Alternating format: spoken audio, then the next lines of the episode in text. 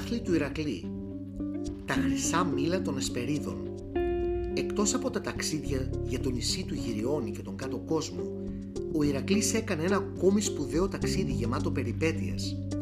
Τράβηξε κατά τη Δύση, πέρα από τον ωκεανό, για να φέρει στον Ευρυστέα τα περίφημα χρυσά μήλα των Εσπερίδων.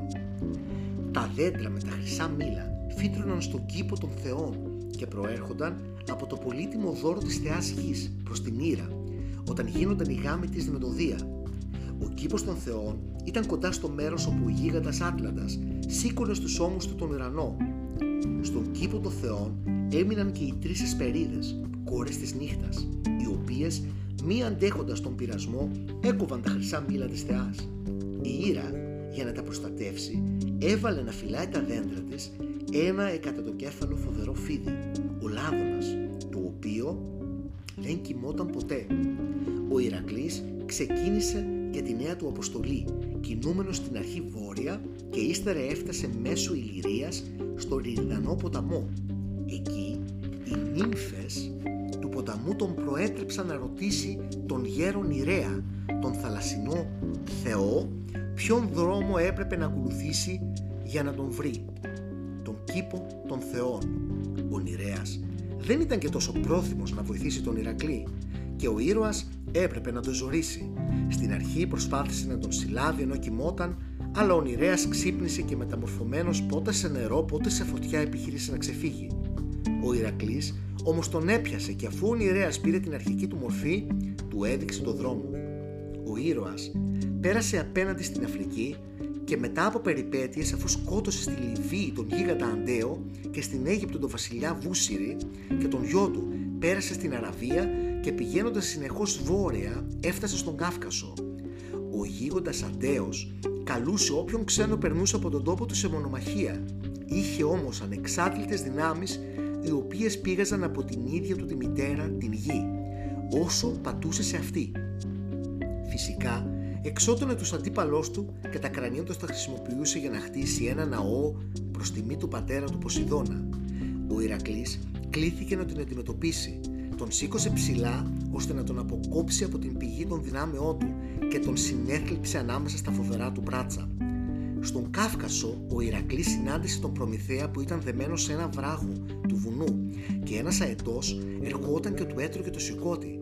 Τον είχε τιμωρήσει ο πατέρας των θεών, ο Δίας, επειδή δεν πειθάρχησε και έδωσε τη φωτιά στους ανθρώπους, ένα πολύτιμο δώρο που άλλαξε την ζωή τους. Ο Ηρακλής σκότωσε τον αετό και ελευθέρωσε τον Προμηθέα. Ο τελευταίος σε αντάλλαγμα του υπέδειξε έναν τρόπο για να πάρει τα μήλα των Εσπερίδων. Του είπε πως το καταλληλότερο πρόσωπο για μια τέτοια δουλειά ήταν ο αδερφός του Άτλαντας που βαστούσε στους ώμους του τον ουρανό. Τον συμβούλεψε να προσέχει γιατί ο Άτλας ήταν πονηρός και θα προσπαθούσε με κάθε τρόπο να τον ξεγελάσει. Έτσι και έγινε. Ο Ηρακλής βρήκε τον Άτλαντα να κρατάει στους ώμους του τις κολόνες του ουρανού και τον παρακάλεσε να τον βοηθήσει να κόψει τα μήλια των Εσπερίδων. Ο Τιτάνας δέχτηκε με προθυμία αλλά παρακάλεσε τον Ηρακλή να τον απαλλάξει για λίγο από το βάρος του μέχρι να κόψει τα μήλα για να τα φέρει.